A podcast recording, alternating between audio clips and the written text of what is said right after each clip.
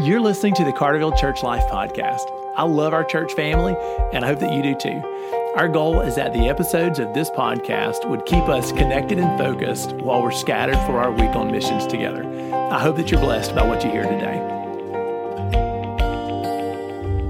Hey, church family, welcome back to the podcast. I'm really glad that you tuned in today. So, today's episode, if you're listening to it on schedule, it comes at a pretty neat time if you think about it. Today is March the 4th, which means that we are exactly one month away from the celebration of the resurrection of Jesus, one month away from Easter Sunday. And so, I just want to keep your eyes focused on that. I want you to stay excited about that. I want to remind you that the reason we walk in hope, the reason we worship on Sundays, the reason that we boast in Jesus, is because we are convinced that faith in Christ will lead us to follow Him into the resurrection. We have a brand new life in Jesus. So you've got a month to have your heart ready and to invite people to celebrate the resurrection of Jesus Christ with you. If you're using the live stream right now for worship, invite somebody over if you're comfortable with that. If not, just share the stream. If you're in the sanctuary, invite a friend to join you. But hey, let's celebrate the resurrection in style this this April the 4th. Let's make sure that Jesus is honored in a huge way. I'm recording this podcast right after our Wednesday night gathering. My discipleship group was just a lot of fun for me tonight. We read through Luke's gospel. We got to hear what God's been saying to people. We had a uh, testimony tonight. Somebody shared that they just were saved last weekend. That was fantastic.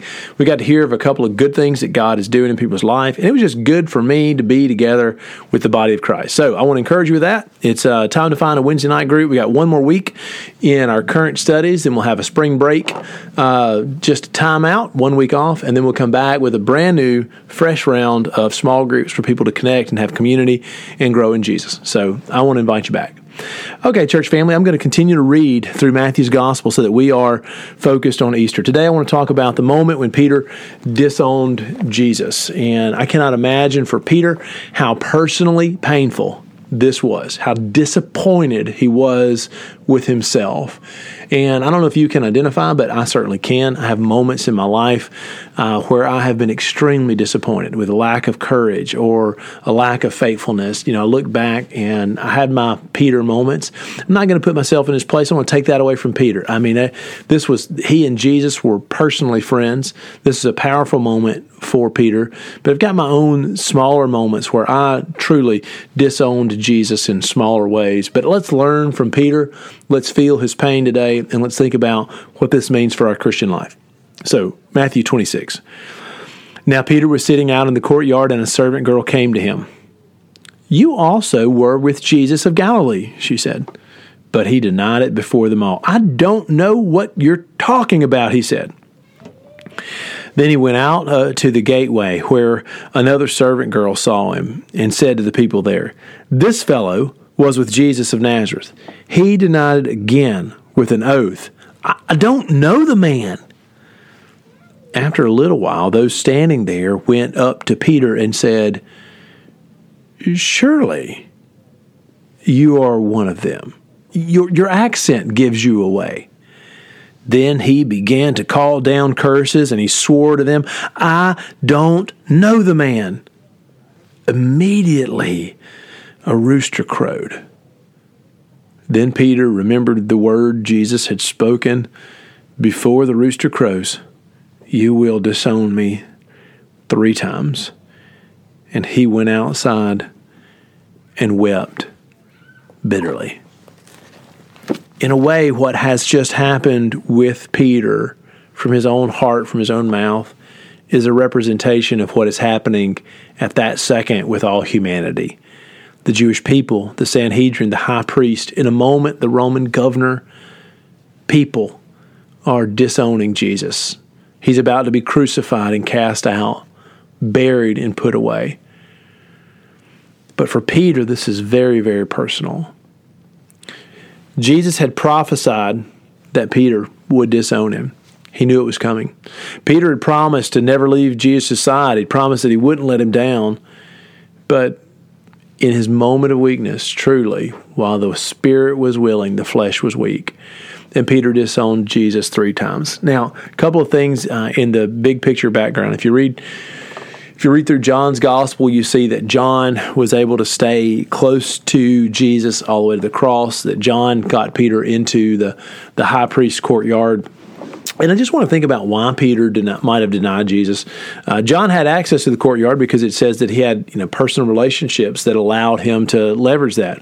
Well, Peter didn't have those same relationships with the same protection. He was an outsider. They said your accent gives you away. In other words, hey, we can tell you're a fisherman from Galilee. We can tell you're one of Jesus. You're not from around here. You've got to be with him. Peter was a long way from home and all by himself. Not only that, but it, the Gospels tell us that somebody cut off the ear of the priest servant Malchus. Now Jesus Jesus stopped the fight and Jesus healed the ear, but that doesn't that doesn't do away with the fact that one of the disciples of Jesus pulled out a sword, cut off a man's ear, and that man would have been in this courtyard or in one of these houses. Like this was the high priest's courtyard. This was his family estate. Malchus would have frequented this place. Well, that guy the Bible tells us was Peter.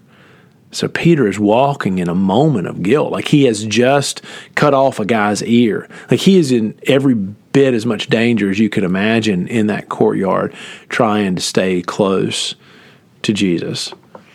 And you know, I want to give Peter some credit here too. We don't know where the other disciples were, but I'm, but Peter is trying to stay close to Jesus. He's failing, but he's trying. One thing that's powerful about this is uh, my favorite account of this comes in Luke's gospel. In the gospel of Luke, the Bible says that as Peter disowns Jesus the third time, as the rooster crows, that there is a window in the house where Jesus is being tried and beaten and mocked and slapped. And that as Peter makes this mistake, Jesus looks out the window at Peter. Wow. So as I'm processing this, I feel the guilt and the shame and the embarrassment of our worst moments where we don't represent Jesus well or we just flat out dishonor him. And a couple of things that I think I want to say to you. Don't ever stop trying to be close to Jesus, even in moments of failure or even in moments of grief. So, the second thing that I want to say is keep in mind that our ability to walk with Jesus, to finish faithfully with Jesus, it doesn't come from our own strength. Here, Peter, the great apostle, has just disowned Jesus when it came down to it. But you know what? He's going to be forgiven he's going to be recommissioned by Jesus. Uh, John chapter 21 gives this beautiful account of Peter being reinstated. Uh, and we, we know from the church history, we know from the New Testament that Peter continues to serve Jesus and leads the church. So even after this moment of failure, Jesus restores and forgives Peter. Hey, you are restored and forgiven by Jesus. Uh, our ability to be with God, to be His people, it doesn't come down to our faithfulness. Like what was happening in that courtyard where Peter was denying Jesus, it was important, it was embarrassing, it was shameful.